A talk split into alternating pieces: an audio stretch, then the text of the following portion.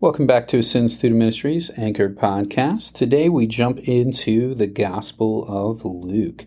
The Gospel of Luke, chapter 1, reads Inasmuch as many have undertaken to compile a narrative of the things that have been accomplished among us, just as those who from the beginning were eyewitnesses and ministers of the word have delivered them to us, it seemed good to me also, having followed all things closely for some time past, to write an orderly account for you, most excellent Theophilus, that you may have certainty concerning the things that you have been taught. In the days of Herod, king of Judea, there was a priest named Zachariah of the division of Abijah, and he had a wife from the daughters of Aaron, and her name was Elizabeth. And they were both righteous before God, walking blamelessly in all the commandments and statutes of the Lord. But they had no child, because Elizabeth was barren, and both were advanced in years. Now, while he was serving as priest before God when his division was on duty, according to the custom of the priesthood, he was chosen by lot to enter the temple of the Lord and burn incense. And the whole multitude of people were praying outside at the hour of incense. And there appeared to him an angel of the Lord standing on the right side of the altar of incense. And Zachariah was troubled when he saw him, and fear fell upon him. But the angel said to him, Do not be afraid, Zachariah, for your prayer has been heard, and your wife Elizabeth will bear you a son, and you shall call his name John. And you will have joy and gladness, and many will rejoice at his birth, for he will be great before the Lord. And he must not drink wine or strong drink, and he will be filled with the Holy Spirit, even from his mother's womb. And he will turn many of the children of Israel to the Lord their God. And he will go before him in the spirit and power of Elijah, to turn the hearts of the fathers to the children, and the disobedient to the wisdom of the just, to make ready for the Lord a people prepared. And Zachariah said to the angel, How shall I know this? For I am an old man, and my wife is advanced in years. And the angel answered him, I am Gabriel. I stand in the presence of God, and I was sent to speak to you and to bring you this good news. And behold, you will be silent and unable to speak until the day that these things take place, because you did not believe my words, which will be fulfilled in their time. And the people were waiting for Zechariah, and they were wondering at his delay in the temple. And when he came out, he was unable to speak to them, and they realized that he had seen a vision in the temple. And he kept making signs to them and remained mute. And when his time of service was ended, he went to his home. After these days, his wife Elizabeth conceived, and for five months she kept herself hidden, saying, Thus the Lord has done for me in those days when he looked on me, to take away my reproach among people. In the sixth month, the angel Gabriel was sent from God to a city of Galilee named Nazareth to a virgin betrothed to a man whose name was Joseph, of the house of David. And the virgin's name was Mary. And he came to her and said, Greetings, O favored one, the Lord is with you. But she was greatly troubled at the saying, and tried to discern what sort of greeting this might be. And the angel said to her, Do not be afraid, Mary, for you have found favor with God. And behold, you will conceive in your womb and bear a son, and you shall call his name Jesus. He will be great and will be called the Son of the Most High. And the Lord God will give to him the throne of his father David, and he will reign over the house of Jacob forever, and of his kingdom there will be no end. And Mary said to the angel, How will this be, since I am a virgin? And the angel answered her, The Holy Spirit will come upon you, and the power of the Most High will overshadow you. Therefore, the child to be born will be called Holy, the Son of God. And behold, your relative Elizabeth, in her old age, has also conceived a son. And this is the sixth month with her who was called barren. For nothing will be impossible with God. And Mary said, Behold, I am the servant of the Lord. Let it be to me according to your word. And the angel departed from her. In those days Mary arose and went with haste into the hill country to a town in Judah, and she entered the house of Zachariah and greeted Elizabeth. And when Elizabeth heard the greeting of Mary, the baby leaped in her womb. And Elizabeth was filled with the Holy Spirit, and she exclaimed with a loud cry, Blessed are you among women, and blessed is the fruit of your womb. And why is this granted to me that the mother of my Lord should come to me? For behold, when the sound of your greeting came to my ears, the baby in my womb leaped for joy. And blessed is she who believed that there would be a fulfillment of what was spoken to her from the Lord. And Mary said, My soul magnifies the Lord, and my spirit rejoices in God my Savior, for he has looked on the humble estate of his servant. For behold, from now on all generations will call me blessed. For he who is mighty has done great things for me, and holy is his name, and his mercy is for those who fear him from generation to generation. He has shown strength with his arm, he has scattered the proud in the thoughts of their hearts, he has brought down the mighty from their thrones, and exalted those of humble estate. He has filled the hungry with good things, and the rich he has sent away empty. He has helped his servant Israel in remembrance of his mercy, as he spoke to our fathers, to Abraham and to his offspring forever. And Mary remained with her about three months and returned to her home. Now the time came for Elizabeth to give birth, and she bore a son. And her neighbors and relatives heard that the Lord had shown great mercy to her, and they rejoiced with her. And on the eighth day they came to circumcise the child. And they would have called him Zechariah after his father, but his mother answered, No, he shall be called John. And they said to her, None of your relatives is called by this name. And they made signs to his father, inquiring what he wanted him to be called. And he asked for a writing tablet and wrote, His name is John.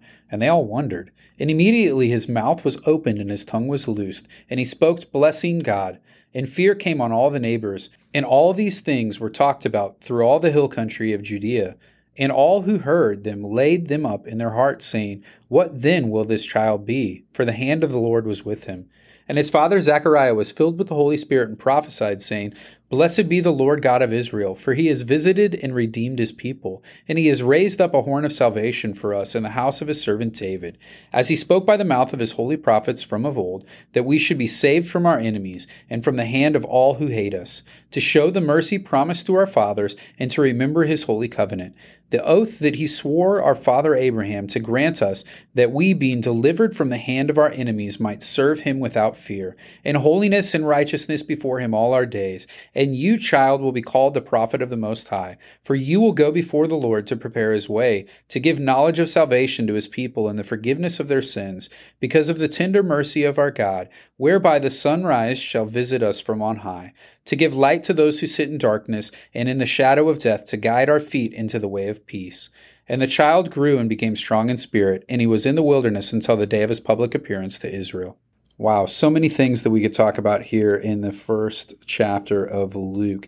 But remember, we're really just trying to focus on one thing each day that we try to draw from an anchor that we can place our faith in that encourages us and allows us to interact with God and His Word each day. So, as we look here at the Gospel of Luke, uh, a little bit about Luke. Luke is a Gentile writer and probably the only Gentile writer in the New Testament that we are aware of. And so he is not a Jewish individual. And so he's going to come about things in a little bit different way. He's also a physician. And so we're going to see that he focuses in a lot on the healing ministry of Jesus, as well as many other things that a physician, a detail oriented person, would be looking at. And so we look at the first verse of this chapter, and really it's the first sentence that takes four verses to complete that shows us what's happening here in his gospel. He dedicates this to a man called Theophilus, literally the lover of God, but he says, Hey, I'm going to compile a narrative of these things that have taken place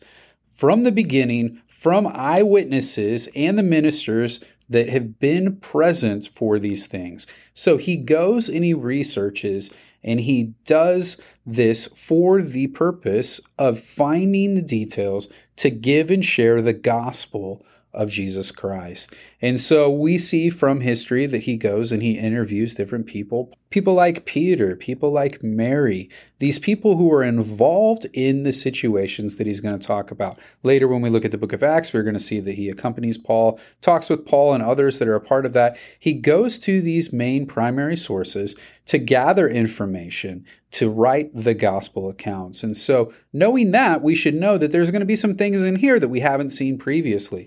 Just in this chapter, when we look down at the details that he provides for John the Baptist in his origin, as well as the conversations with Zechariah and Elizabeth with the angels, as well as what we see for the account of Mary's visit of the angel, then the prophecy of Zechariah, as well as the Magnificat of Mary. These are things we haven't seen in other places.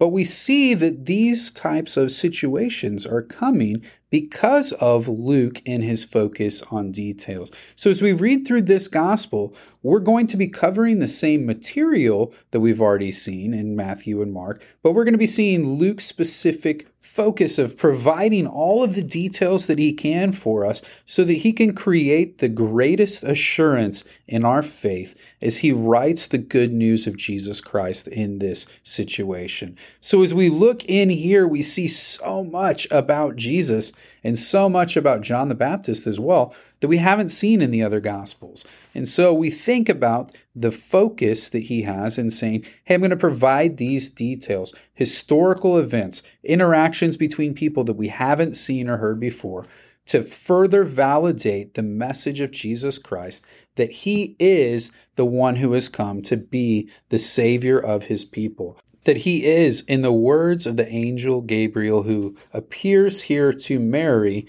he is the one who will be great and will be called the Son of the Most High. He will rule on the throne of his father David in the reign of the house of Jacob, and his kingdom will have no end. He's the one of who Zechariah says, his son, being John, that he will be the prophet of the Most High, being Jesus, and will go before the Lord to prepare his way to give knowledge of salvation to his people in the forgiveness of their sins. And so that gospel will be on display here throughout Luke's account.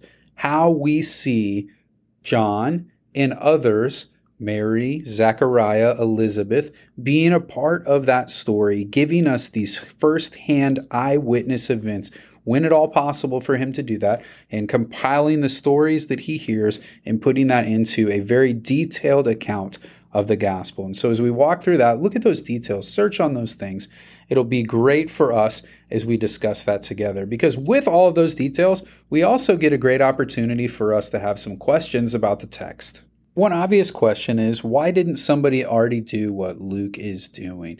So, Luke is kind of in a unique situation in terms of being a Gentile as well as being a physician. And so, it's important for us to understand that medicine was not the same as it was back then, but he would have been a man with means. And so, he would have had the ability to move around a little bit more than some of the other people that we meet who are part of what we see in the New Testament. And so, as we see, he gives up time. If we look in the book of Acts, we see that he travels for more than two years around with Paul and the others in the imprisonment that Paul has. And so he's out here gathering this material, focusing on this in a way in which others haven't. And uh, that's going to be a unique opportunity for him that would not have been afforded to the others. It's also important that we understand that he had not been commissioned like the disciples or the other people to be solely focused upon doing what God had asked them to do. And so you look at people like John, who's later going to be writing things that we're going to be reading about. He's doing that at a later part in his ministry, but we don't really have all of the details that we might want from somebody who was there firsthand. And so, even when we get to John, we're going to see that John is not really going to give us the details.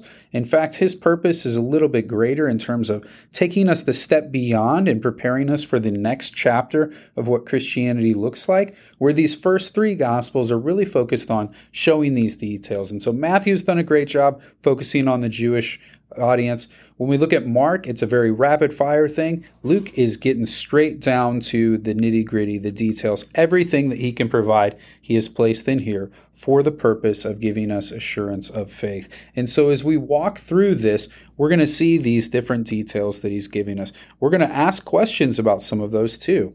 For example, some people use the Magnificat, Mary's song of praise here, to say that, hey, this means that we should be worshiping Mary. But when we look at the rest of this passage, what's happening, and even in that prayer, she refers to herself as the humble estate of his servant in verse 48. When we look back at what her parting words are with the angel, she said, Behold, I am a servant of the Lord. Let it be for me according to your word. When we think about that, a servant is not the one who's to be worshiped, but the one that that servant is serving. And so the worship is due to God, our Father, as well as Jesus Christ, the one that she carries in her. She is certainly blessed to have the opportunity to do that. But with that blessing, we're going to see that there's also a great weight that she is going to carry, seeing the things that happens to her child, seeing what takes place in that. We see that Mary is going to be along for this journey in some very visible aspects too. But when we think about that, when we look here at this passage, there's nothing here calling us to worship her. The confusion comes with verse 48 For behold, from now on all generations will call me blessed. When we think about that, we have many blessed people around us. We call people blessed for many things. This is a significant blessing that she has from the Lord, but nothing in terms of us trying to worship her for that. So that's important to note, as it's a common question that comes out of this passage too. So as you study, hey, there's so much here. Look for one question that you can answer, seek an answer for that, dig into God's word, speak on that with others. And know as you do that, you're growing in your ability to learn and understand the good news of the Jesus Christ that we're learning about here in Luke's account. And know today you are loved. You are